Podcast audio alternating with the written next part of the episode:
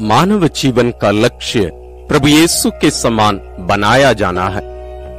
प्रभु यीशु के समान न केवल उनके गुणों को अपनाना, बल्कि उनके ईश्वरीय जीवन को प्राप्त करके उनके समान बनना। क्रिस्तीय होने का अर्थ ही क्रिस्त का होना या क्रिस्त के समान होना। संत जॉन यूथ्स कहते हैं, हमारा क्रिस्तीय जीवन प्रभु यीशु के जीवन की पूर्णता और उसको जारी रखना है हम में। और इस दुनिया में बहुत सारे क्रिस्त होना चाहिए, जो उनके जीवन को, उनके कार्यों को, उनके दुख को, उनकी मृत्यु को, उनके पुनरुत्थान को जारी रखते हैं। कितना सुंदर विश्वास की बात को संत जॉन यूथ्स प्रकट करते हैं। आज की हमारी साधना में हम इसी के बारे में मनन करने वाले हैं। कैसे? हमें एक क्रिस्त बनना है। क्यों हमें एक यीशु क्रिस्त बनना है? इसके सिवा हम स्वर्ग नहीं पहुँच सकते। तो आइए, हम आज के इस विशेष दिन के लिए ईश्वर को धन्यवाद देते हुए अपने आप को तैयार करें। अपना पवित्र बाइबल, अपनी डायरी, पेन, पेंसिल ले लीजिए और आपका निर्धारित स्थान ग्रहण कीजिए। और इसको केवल सुनना नहीं, आप इसमें पूर्ण रूप से सहभागी होना बहुत ज़रूरी है। अन्यथा इसके फल को आप अनुभव नहीं कर पाएँगे। इसको मैं विश्वास करता हूँ, यदि आप पूरे इतने दिनों से सुनते आ रहे हैं, इसमें सहभागी होते आ रहे हैं, आप में ज़रूर कुछ परिवर्तन आप अनुभव कर रहे होंगे, अपने आप।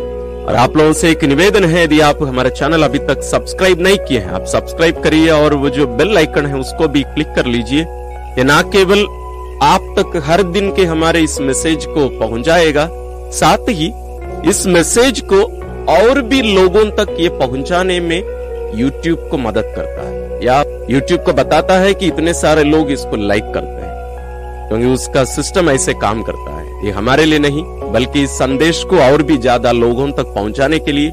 इसलिए आप ज़रूर सब्सक्राइब करिए, इस वीडियो को लाइक करिए। साथ ही एक मैसेज जो भी आपका अनुभव हो, आप उसमें एक कमेंट्स भी डालिएगा। आइए हम प्रारंभ करें।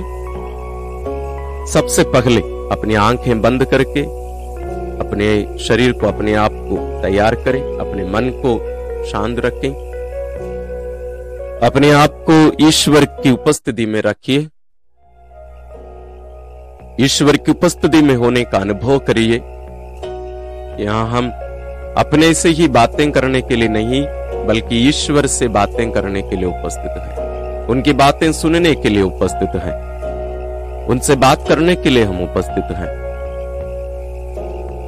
यदि ज़्यादा समय लगे तो ज़्यादा समय लीजिएगा। पूरा करने के बाद आप आगे बढ़ेंगे। हम प्रार्थना करें पिता और पुत्र और पवित्र आत्मा के नाम पर। हे परम पावन दयालु पिता हम तेरी आराधना करते हैं तेरी महिमा गाते हैं तेरा जय जयकार करते हैं प्यारे पिताजी। अब हम मेरे मनुष्यों को अपने समान अपने प्रतिरूप में बनाकर जब हम आप से विमुख हुए, पाप किए, शैतान के चंगुल में फंसे, आप हमें छोड़े नहीं, बल्कि अपने पुत्र को हमारे बीच में भेजकर हम सबों को आप उससे छुड़ाए हैं, हमें मुक्त किए हैं, और पवित्र कलिसिया के कार्य के द्वारा आप अपने मुक्ति कार्य को जारी रखते हैं। हम सबों को अपने पुत्र के रूप में उनके समान परिवर्तित करने के कार्य को पवित्र आत्मा और कलिसिया के कार्य द्वारा आप जारी रख रहे हैं। इस महान कार्य के लिए आपको धन्यवाद देते हुए हम आज की साधना को आपके पावन चरणों में रखते हैं, प्यारे पिता। आज के दिन को हम सभी, आपकी आवाज़, पवित्र आत्मा की आवाज़, प्रभु यीशु की आवाज़ ध्यान पूर्वक सुन सके। अपने हृदय में इन बातों को संजोए रख सके और उस पर मनन करते हुए हम भी माँ मरियम के समान इस वचन को शरीर दे सके। अपने जीवन में उसको उतार कर, उसके अनुसार अपने जीवन को हम बदल सके। हे पवित्र आत्मा, हमारा शरीर आपका मंदिर है। हम आपके अधीन हैं। पूर्ण रूप से अपने आप को आपके हाथों में समर्पित करने की कृपा हमें प्रदान करिए, ताकि जो पवित्रीकरण का कार्य आप करते हैं हम में, उसको आप पूर्ण रूप से कर सकें। हे प्रभु यीशु क्रिस्त आप हमें अपने समान बनाने के लिए आप हमारे बीच में आए। हमें कृपा दीजिए कि हम आपके वचन को ध्यान पूर्वक सुन सके, समझ सके और उस पर मनन करते हुए हम उसको शरीर दे सके। एक हमारी प्यारी माँ मरियम, सभी संतों, स्वर्गदूतों, हमारे लिए प्रार्थना करिए, हमारा मार्गदर्शन करते रहिए। हम ये प्रार्थना करते हैं अपने प्रभु क्रिस्त के द्वारा। आज हमारे मनन चिंतन के लिए जो वचन चुने हैं, वो है संत मत्ती रचित सुसमाचार, अध्याय पाँच, पद संख्या बीस से लेकर बाईस और अड़तालीस। वास्तव में ये पूरा अध्याय हम पढ़ सकते हैं, लेकिन समय कम होने के कारण आप पूरा उसको पढ़कर भी मनन कर सकते हैं, लेकिन हम इतना ही लेंगे। प्रभु यीशु ने कहा, मैं तुम लोगों से कहता हूँ, यदि तुम्हारी धार्मिकता शास्त्रियों और फरिसियों की धार्मिकता से गहरी नहीं हुई तो तुम स्वर्ग राज्य में प्रवेश नहीं करोगे। तुम लोगों ने सुना है कि पूर्वजों से कहा गया है, हत्या मत करो। यदि कोई हत्या करे तो वह कचहरी में दंड के योग्य ठहराया जाएगा। परंतु मैं तुमसे यह कहता हूँ, जो अपने भाई पर क्रोध करता है वह कचहरी में दंड के योग्य ठहराया जाएगा। यदि वह अपने भाई से कहे, रे मूर्ख तो वह महासभा में दंड के योग्य ठहराया जाएगा। और यदि वह कहे, रे नास्तिक तो वह नरक की आग के योग्य ठहराया जाएगा। इसलिए तुम पूर्ण बनो, जैसे तुम्हारा स्वर्गिक पिता पूर्ण है। आप इस वचन को और भी दो तीन बार ध्यान पूर्वक ज़ोर से पढ़िए। हम साधना के पहले चरण में प्रवेश करते हैं, मनन चिंतन। आज के शुरुआत में ही मनन चिंतन के केंद्र बिंदु को हमने देखा कि हम सबों को प्रभु यीशु के समान बनना। उनके जीवन को हमें जारी रखना है इस दुनिया में। वही क्रिस्तीय होने का या ईश्वरीय परिवार के सदस्य होने का अर्थ शायद आप इस बात को समझ पा रहे हो या समझ नहीं पा रहे हो। मैं उसको दोहराना चाहूँगा क्योंकि ये बहुत ही ज़रूरी बात है कि हम सोचते हैं कि क्रिस्ती होने का अर्थ ही केवल हमें बपतिस्मा लेना, चर्च जाना, कुछ अच्छा कार्य करना, वो केवल नहीं है। हम सबों को प्रभु यीशु के रूप में परिवर्तित कर दिया जाना ज़रूरी है। दूसरा, एक क्रिस्त ही स्वर्ग पहुँच सकता है। हम इसके बारे में इसके पहले भी छोटे रूप में हम मनन किए हैं। आज हम पूरे उसको देखेंगे। संत मत्ती रचु सुसमाचार अध्याय पाँच, छह, सात। इसको प्रभु यीशु की शिक्षा का केंद्र कहा जाता है। उसका आधार कहा जाता है। क्यों? क्योंकि इन तीनों अध्याय में हम प्रभु यीशु के मुख से सीधा सीधा शिक्षा सुनते हैं। और यहाँ सारी शिक्षाओं का निचोड़ है यहाँ। तीन अध्याय हैं। इसको पर्वत प्रवचन भी कहा जाता है। द बियाटिट्यूड्स अंग्रेज़ी में भी बोलते हैं। संत पिता फ्रांसिस, हमारी दुनिया में पवित्रता में जीने के लिए या द कॉल टू होलीनेस करके अपने एक लेख में, अपने एक अपोस्तलिक एक्सोटेशन में वे हमसे ये आह्वान किए थे कि हम सबों को संत बनना है।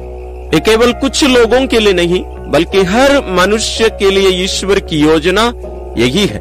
और उसमें वे इस अध्याय अध्याय पाँच का जो प्रारंभिक भाग है, उसको देते हुए वे कहेंगे कि हमें इन गुणों को अपनाना है। ये गुण प्रभु येसु की मानसिकता को, उनके मनोभाव को प्रकट करते हैं। इसलिए मैंने भी शुरुआत में कहा, हमें वास्तव में ये पूरा अध्याय लेना चाहिए, लेकिन बहुत समय लगेगा, हमारे लिए पर्याप्त नहीं होगा वो। आप व्यक्तिगत रूप से उसको लेकर पढ़िए और मनन करिएगा। इस पर्वत प्रवचन पर मैं एक दो टिप्पणी करना चाहूँगा। हमारे पवित्र बाइबल के संदर्भ में संतमत्ती अपना सुसमाचार यहूदियों के लिए लिखे। पवित्र बाइबल में हम चार प्रकार के सुसमाचार देख सकते हैं। चार लोगों के द्वारा प्रभु यीशु के जीवन को, उनकी शिक्षा को, चार दृष्टिकोण से जो प्रकट किया गया है, लिखा गया है, क्योंकि ये चारों चार अलग अलग प्रकार के लोगों के लिए लिखे। इसलिए जो श्रोता है या जिनके लिए वे लिखे, उनके बारे में या उनको ध्यान में रखकर ये लेखक इन बातों को लिखे हैं। यदि आप इस बात को और भी गहरे रूप से समझना चाहते हैं तो हमारे चैनल में और भी दूसरा भी एक चैनल है हमारा, Hindi Bible, greater glory of God, उसका लिंक हम डिस्क्रिप्शन में भी देंगे। अब उस चैनल में जाएँगे तो वहाँ आपको इसके डिटेल्स बहुत सारे वीडियोस आपको वहाँ मिलेंगे। हर पुस्तक का इंट्रोडक्शन आपको वहाँ मिलेंगे, उसका परिचय और उसके गहरे रूप में समझने के लिए भी बहुत सारी बातें वहाँ हम बताए हैं। पवित्र बाइबल का भी परिचय वहाँ आपको मिलेगा। आप उसको देखिए, समझिए, और गहरे रूप से इन बातों को आप अपना पाएँगे। संत मत्ती प्रारंभ में ये कहते हैं कि प्रभु यीशु, अब्राहम और दाऊद के पुत्र हैं। इस बात को ध्यान में रखकर ही वे प्रभु यीशु की शिक्षा, उनके जीवन, उनकी मृत्यु और पुनरुत्थान को प्रस्तुत करेंगे। उसी प्रकार संतमत्ती प्रभु यीशु को नए विधान के मूसा के रूप में भी प्रकट करते हैं। और पुराने विधान में कहा जाता है, जो पंच ग्रंथ है, प्रथम पाँच पुस्तक हैं, उसका लेखक मूसा कहा जाता है, वास्तव में नहीं है, उन्हें बताया जाता है। तो संत मत्ती प्रभु यीशु को नए मूसा, यानी नए विधान के प्रवर्तक या मध्यस्थ, नया मूसा प्रभु यीशु को उस रूप में प्रकट करते हैं। तो संतमत्ती अपनी शिक्षा को पाँच खंड में रखते हैं। आप संतमत्ती रचित सुसमाचार को ध्यान से पढ़ेंगे तो आपको ये पता चलेगा। तो ये पाँच खंड इसलिए क्योंकि ये पाँच पुस्तक के रूप में इसको रखते हैं वे। उसका पहला भाग है अध्याय पाँच, छह और सात। आप इसके आगे के अध्याय में देखेंगे, एक दो अध्याय में हम पूरी पूरी घटनाओं को देखेंगे, कार्यों को देखेंगे। बीच में उधर उधर कुछ शिक्षा रहेगी, अन्य तो कुछ नहीं। लेकिन अध्याय पाँच, छह, सात में कोई भी अन्य, कोई भी घटना आपको दिखेगी नहीं। मतलब कोई चंगाई या अन्य कोई कार्य यहाँ बीच में कुछ भी बताया नहीं जाता है।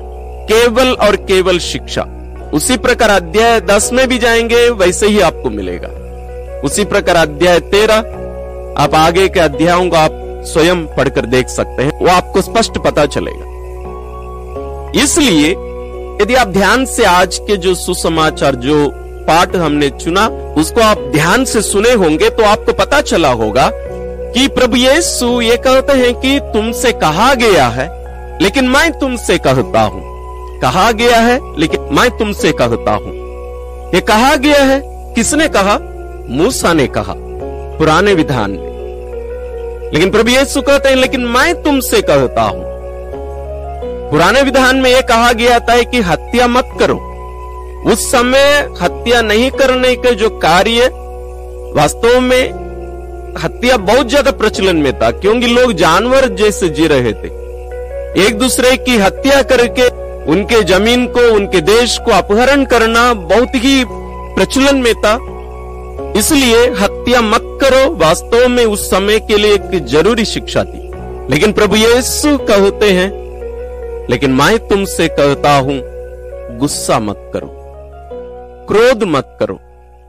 ये क्रोध करना उस समय की हत्या करने के बराबर है। यानी प्रभु यीशु एक नई प्रकार की शिक्षा देते हैं। क्योंकि ये जो शिक्षा है प्रभु यीशु की, ये इस दुनिया ही शिक्षा नहीं, बल्कि उस स्वर्गीय जीवन की शिक्षा है। उनके समान बनने के लिए हमें बुलाने की एक शिक्षा है। प्रभु यीशु हमें यहाँ दंड देने के लिए नहीं आए। हम पिछले दिनों में इसी बात पर हम बार बार मनन चिंतन कर रहे हैं। प्रभु यीशु आए हमें अपने समान बनाने के लिए। हमें स्वर्गीय व्यक्तियों के रूप में परिवर्तित करने के लिए वे इस दुनिया में आए हैं। इसलिए पद संज्ञा बीस में संत मत्ती स्पष्ट कहते हैं, प्रभु यीशु की इस बात को, मैं तुम लोगों से कहता हूँ, यदि तुम्हारी धार्मिकता शास्त्रियों और फरिस्तियों की धार्मिकता से गहरी नहीं हुई तो तुम स्वर्ग राज्य में प्रवेश नहीं करोगे। स्वर्ग राज्य यदि हमें पहुँचना है तो प्रभु यीशु यहाँ क्वेश्चन पेपर लीक कर लेते हैं। मैं इसके पहले भी इस बात को कहा हूँ। वे क्वेश्चन पेपर लीक करते हैं। वे कहते हैं कि तुम्हें स्वर्ग जाना है। तो तुम्हें फारिसी और शास्त्रियों की जो धार्मिकता है, उनकी धार्मिकता क्या थी? वे नियमों का पालन करते थे। बाहरी रूप से सब अच्छा अच्छा करते थे। लेकिन आंतरिक रूप से उनके मन में कपट और गुस्सा और पाप भरा हुआ था। उनके विचार अच्छे नहीं थे। इसलिए प्रभु यीशु समय समय पर उनके विचारों को जानकर उनको जवाब देते थे। आप सुसमाचार में इस बात को पढ़ सकते हैं। तो उनकी धार्मिकता से हमारी धार्मिकता गहरी होने का अर्थ यह है। हमें हमारे विचारों को बदलना है। हमारी भावनाओं को बदलना है। हमें आंतरिक रूप से परिवर्तन लाना है। क्योंकि ये जो नया विधान है, जिसके बारे में प्रभु यीशु यहाँ हमें शिक्षा देते हैं, इसके बारे में नबी यरमिया अपने ग्रंथ में अध्याय 31 31 में इसके बारे में वर्णन करते हैं। वहाँ ईश्वर भविष्यवाणी करेंगे, मैं तुम्हारे साथ एक नया विधान करूँगा। उस विधान में इस पुराने विधान के समान नहीं होगा। वहाँ मैं तुम्हारे हृदय में मेरे नियमों को अंकित करूँगा। ये हाथ से लिखे हुए नियम नहीं रहेंगे। ये पार्टियों में लिखे नहीं रखेंगे, जैसे पुराने विधान में किया गया था। हमारे हृदय में अंगित ईश्वर की शिक्षा है, ईश्वर की आज्ञा है। इसलिए इसी अध्याय में हम प्रारंभ में ही हम इसके पहले भी देखे हैं, जैसे प्रभु प्रार्थना करने के बारे में, उपवास करने के बारे में, दान देने के बारे में जो शिक्षा दी है, उसमें भी यही बात वे कहे तो सब गुप्त में करना है चुपके से करना है, किसी को पता नहीं चलना है। केवल तुम्हारे स्वर्गीय पिता को पता चलना चाहिए। फरिसी और शास्त्री नियमों का पक्का पालन करता थे। वो पूरा पूरा नियमों का पालन करते थे। और वे सोचते थे कि नियमों का पालन करने से, बाहरी रूप से पालन करने से हम स्वर्ग राज्य में प्रवेश कर पाएँगे। प्रभु यीशु कहते हैं, नहीं। बल्कि हमें आंतरिक रूप से हमारा परिवर्तन होना अनिवार्य है। इसलिए संत पौलुस फिलिपियों के नाम अपना पत्र अध्याय दो में वे कहेंगे, प्रभु यीशु के मनोभाव को अपनाओ। प्रभु यीशु के मनोभाव को अपनाओ। नम्रता का वो मनोभाव। वे ईश्वर थे। ईश्वर के साथ वे बराबरी कर सकते थे, लेकिन उन्होंने दास का रूप धारण कर, मृत्यु तक, हाँ, क्रूस पर मरण तक अपने आप को दास बना लिए। दीनहीन बना लिए, संत पौलुस कहेंगे। हमें उस मनोभाव को अपनाना है। और उस मनोभाव को अपनाने से ही हम स्वर्ग पहुँच पाएँगे। जैसे हमारे देश में, भारत देश में, हर देश में है नागरिकता के लिए जो लड़ाई लड़ते हैं लोग, एक देश के नागरिक होने के लिए हमें कुछ विशेष नियमों का पालन करना चाहिए और सरकार हमें वो अधिकार देती है, नागरिकता। उसी प्रकार लोग दूसरे देश में भी जाते हैं और हमारे देश में भी, विदेश के लोग भी आके भारतीय बने हैं। यहाँ जन्मे नहीं है, लेकिन आज वे हमारे देश के नागरिक हैं। हम भी दूसरे देश में जाकर उस देश के भी नागरिक बन सकते हैं। उसी प्रकार हमें स्वर्ग के नागरिक बनने के लिए वहाँ के सदस्य बनने के लिए हमें भी कुछ नियमों का पालन करना है। उसी को प्रभु यीशु अभी हमसे कह रहे हैं। हम वहाँ प्रवेश नहीं कर सकते। यहाँ क्या होता है? देशों में आने का। हम वहाँ जाकर रह सकते हैं, कुछ साल वहाँ काम कर सकते हैं, और उसके बाद में हमें अप्लाई करना पड़ेगा। उस देश का या हमारे देश में भी। कोई बाहर से आए हैं तो वे अप्लाई करेंगे हमारे देश के नागरिक बनने के लिए सरकार के पास। तो सरकार उन नियमों का देखेगी और हमारे या विदेश से जो आए हैं, उनके जीवन शैली को देखेगी और कहेगी, ये इधर रह सकते हैं कि नहीं रह सकते हैं? सबको मिलेगा वो ज़रूरी नहीं है। लेकिन यहाँ देखिए, प्रभु यीशु हमें यहीं से बता दे रहे हैं कि वहाँ यदि तुम्हें प्रवेश पाना है तो तुम्हें इन कार्यों को करना अनिवार्य है। यह बाहरी रूप से दिखना नहीं है, ये आंतरिक परिवर्तन है। व्यक्ति का परिवर्तन, तत्व परिवर्तन होना अनिवार्य है। इसलिए प्रभु यीशु हमें अपना जीवन देने के लिए आए। इसलिए वे पवित्र युक्रिस्त के बारे में हमें शिक्षा देते समय संधियोगन रचित सुसमाचार अध्याय छह में इसके बारे में स्पष्ट कहेंगे। जो मेरा शरीर नहीं खाता और मेरा रक्त नहीं पीता, उसमें जीवन नहीं है। उसका कारण यही है। हमें उनके समान बनना है। इब्रानियों के नाम पत्र अध्याय दो को पूरा पढ़ के देखिए। वहाँ बताया जाता है कि एक परिवार के सदस्यों का रक्त मांस एक ही होता है, डीएनए एक ही होता है। तो हमें स्वर्ग जाना है। तो हमें प्रभु यीशु का डीएनए हमें प्राप्त करना ज़रूरी है। ये हम नहीं अपना सकते हैं, लेकिन ईश्वर हमें इसे देते हैं। ईश्वरीय जीवन को हमें दे रहे हैं। वो बपतिस्मा संस्कार के द्वारा हमें अपने में ग्राफ्ट कर देते हैं। हमारा कलम लगा दिया गया है। हम बपतिस्मा संस्कार के बारे में इसको विस्तार रूप में हम बहुत समझाए हैं। आप हमारे चैनल में जाके बहुत सारे वीडियोस हैं, आप उसको समझिएगा ज़रूर। ये कलम लगा दिए जाने के बाद हम ईश्वरीय जीवन में हम प्रवेश कर रहे हैं। ईश्वरीय अनुग्रह, ईश्वर की कृपा, प्रभु यीशु के पवित्र शरीर और रक्त हमारे शरीर में प्रवेश करके हमें ईश्वरीय जीवन दे रहे हैं। हमें ईश्वरीय स्वभाव प्रदान कर रहे हैं। हम व्यक्ति बदलेंगे नहीं, हम मानव व्यक्ति ही रहेंगे। जैसे प्रभु यीशु ईश्वरीय व्यक्ति है, लेकिन उनमें दो स्वभाव हैं। ईश्वरीय स्वभाव और मानवीय स्वभाव। उसी प्रकार जो स्वर्ग पहुँचना चाहते हैं या स्वर्ग उन्हीं लोग जा सकते हैं जिनमें ये दोनों स्वभाव हो। तो हम मानव व्यक्ति रहेंगे, लेकिन पहले से जैसे हम में मानव स्वभाव है, लेकिन हमें ईश्वरीय स्वभाव प्राप्त करना अनिवार्य है, जिसे ईश्वर अपने पुत्र और पवित्र आत्मा के द्वारा हमें प्रदान करते हैं। इस ईश्वरीय स्वभाव को हमें प्राप्त करना ज़रूरी है। ये परिवर्तन हमारे आंतरिक रूप से आना है। इस साधना में यदि आप शुरू से ही भाग लेते आ रहे हैं, आज दसवां दिन है वास्तव में तो आप इस बात को समझ रहे होंगे। हम गहराई में जाते हैं। हम आंतरिक रूप से जा रहे हैं। हम बाहरी रूप से केवल नहीं रह रहे हैं। हम बाहरी रूप से अच्छा बनने के बारे में केवल नहीं सोच रहे हैं।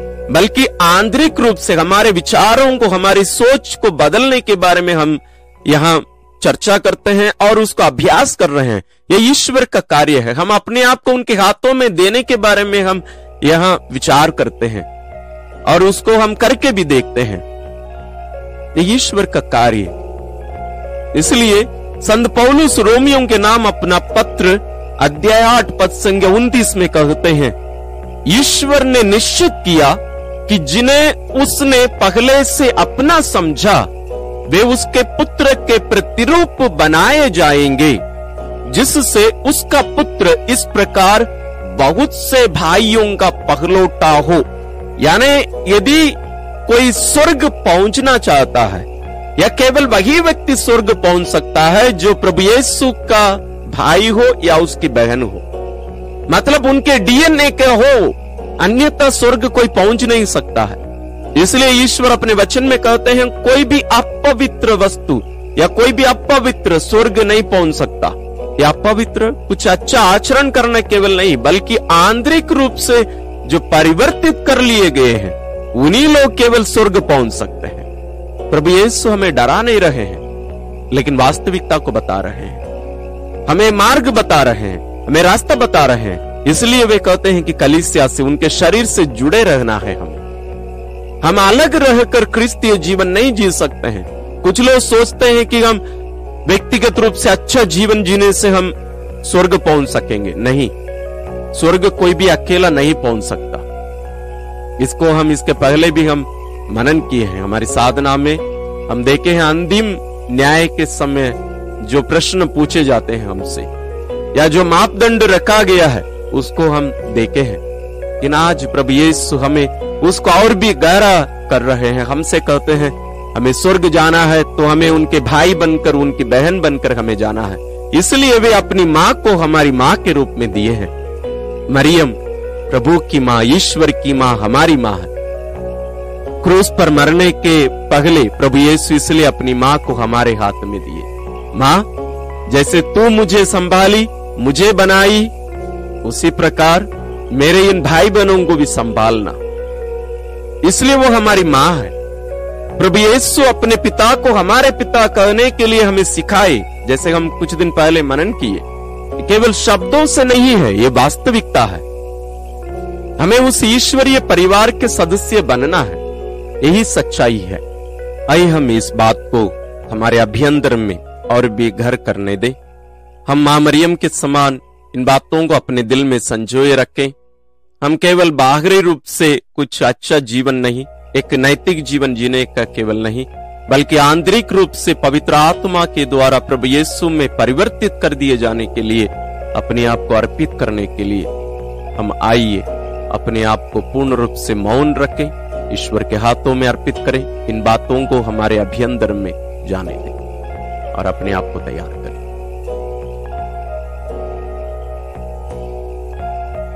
दूसरा चरण, प्रत्युत्तर। हे प्रभु यीशु, तू ईश्वर है। हम निरे मनुष्य हैं। हम देखते हैं कि कितने आसानी से हम गिर जाते हैं। हम पाप के चंगुल में पड़ जाते हैं। हम बीमार होते हैं तो हम उठ के बैठ भी नहीं सकते। हम कुछ भी नहीं है। लेकिन तो ईश्वर है, सर्वशक्तिमान है। तू पवित्र है तो हम पापी हैं।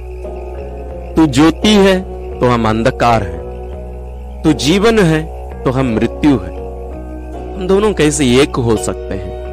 लेकिन हम पर भरोसा करके, हमारे प्रति तेरे प्रेम के कारण तू हमारे बीच में आकर, हम अंधकार को ज्योति बनाने, हम मृत्यु में पड़े हुए लोगों को जीवन के सहभागी बनाने के लिए, हमें अमर बनाने के लिए, हमें आनंद जीवन देने के लिए तू स्वयं मृत्यु के हवाले अपने आप को किया, अंधकार के हवाले अपने आप को किया, इसमें प्रवेश किया और उसको एक प्रकार से नष्ट करके हमें अपने अंदर लेके गया हमें बपतिस्मा संस्कार के द्वारा अपने साथ कलम करा के हमें अपना जीवन, अपना शरीर और रक्त देकर हमारा पालन पोषण करता है, हमें पोषित करते आ रहा है। हम तुझे धन्यवाद देते हैं।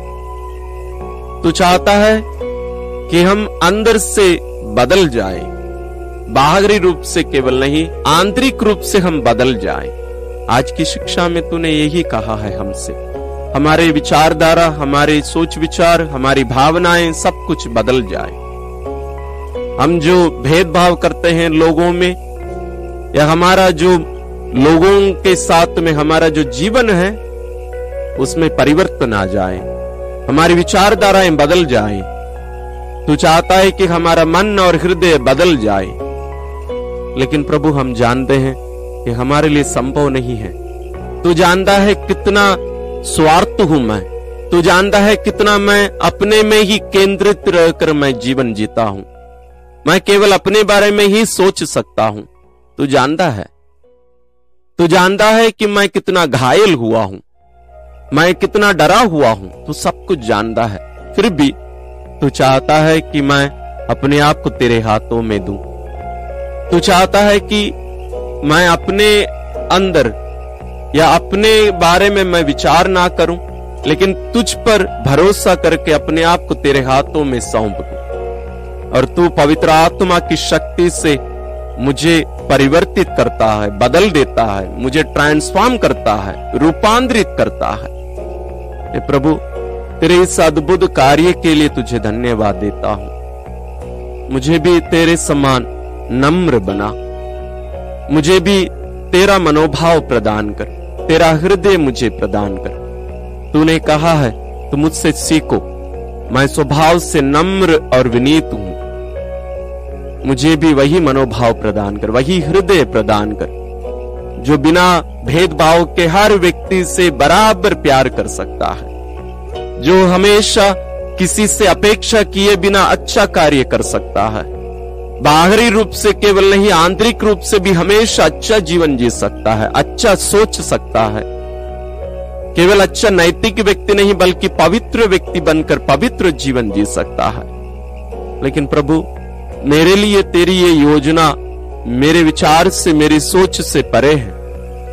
लेकिन तुझ पर मैं भरोसा करके मैं अपने आप को तेरे हाथों में देना चाहता हूँ। तू जैसा चाहता है वैसे मेरे साथ कर मुझे कृपा दे कि मैं अपने आप को तेरे हाथों में दे सकूँ।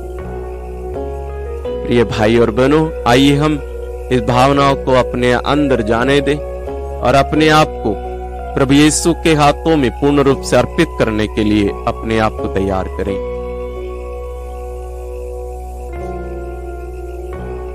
हम तीसरे चरण में प्रवेश करते हैं। हे प्रभु यीशु, ये छोटी छोटी बातें क्यों इतना महत्वपूर्ण होती हैं? एक गलत प्रॉमिस एक गलत इच्छा, एक गलत सोच, एक गुस्सा भरा शब्द, ये सब क्यों इतने खराब हैं या इतने बुरे हैं? तूने कहा, ये सब मुझे नरक ले जा सकता है। ये सब बहुत कठोर लगते हैं मुझे। इसी प्रकार कलिसिया की कुछ शिक्षाएँ मुझे बहुत कठोर लगते हैं। हम प्रैक्टिकल होना चाहते हैं। हम हमारे दैनिक जीवन में जो संभव है, जो समाज जैसे हमें सिखाती है, वैसे हम भी बनना चाहते हैं।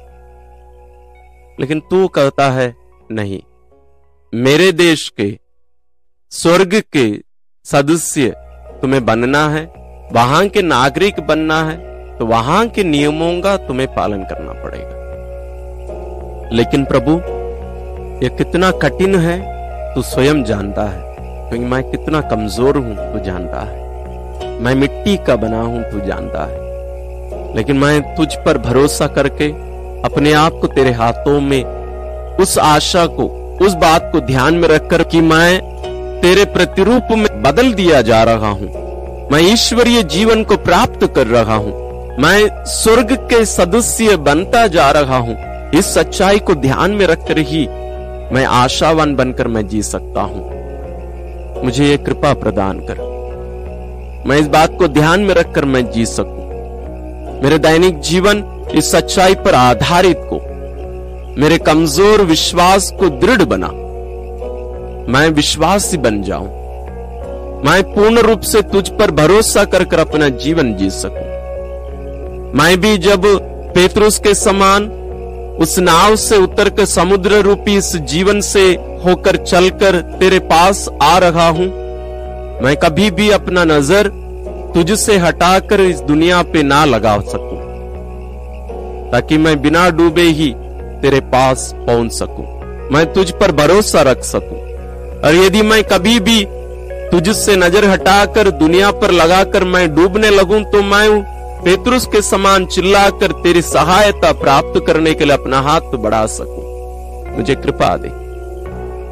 प्रभु, मैं अपने जीवन को पूर्ण रूप से तुझ पर केंद्रित रखकर जीने की कृपा मुझे प्रदान कर। मैं स्वर्गीय जीवन को अपने ध्यान में रखकर जीने की कृपा मुझे प्रदान कर। जैसे तेरा पुरोहित संत जॉन मेरी बियानी ने कहा है, सच्चा क्रिस्तीय वो है जिसका नज़र स्वर्ग पर टिकी है, लगी रहती है, और उसका पाँव इस धरती पर चलता है। हम अपना दैनिक जीवन इस धरती पर जीते हुए, अपनी जिम्मेदारियों को निभाते हुए, हम अपना ध्यान पूर्ण रूप से स्वर्ग में ही लगाए रखकर हम अपना जीवन जिए। हम उसके योग्य जीवन जिए। ये कृपा हमें प्रदान कर। लेकिन जब कभी हम गिर जाए, हम तुरंत आपके पास वापस लौट के आ सके। हम विशेष रूप से आपके प्रतिरूप में बदल दिए जा रहे हैं। इस सच्चाई को हम ध्यान में रखकर अपने आप को पवित्रता में उस रूप में देखते हुए जीने की कृपा हमें प्रदान कर, प्रभु जी। आए हम अपने आप को इस समय में अपने आप को इन भावनाओं को अपने अभ्यंतर में जाने दें और अपने शब्दों को भी अपनी भावनाओं को अपने शब्दों से प्रकट करने की कोशिश करें। अब हम चौथे चरण में प्रवेश करते हैं। निर्णय लेने का समय है। आप ज़रूर आज जो मनन चिंतन हम किए हैं, इसके आधार पर कम से कम कुछ चार पाँच निर्णय लीजिए, संकल्प लीजिए, लिखित में रखिए। केवल अच्छे विचार नहीं, बल्कि पवित्र विचार, प्यार भरे शब्दों को चुन चुन कर प्रयोग करने, और प्रभु यीशु के भाई बहन होने की जो सच्चाई है, उसको प्रकट रूप से जीने की जो ज़रूरत है उसके बारे में भी विचार करिए, निर्णय लीजिए, संकल्प लीजिए और प्रभु से आइए हम। उन सभी बातों को रखकर हम उनसे कृपा मांगेंगे। अब समय लीजिए और लिखिए। और ज़रूर कोशिश करिए कि इन्हें आज के दिन से जीना शुरू करें। आइए हम प्रार्थना करें। हे परम पावन दयाल पिता, आज के इस विशेष दिन के लिए तुझे हम धन्यवाद देते हैं।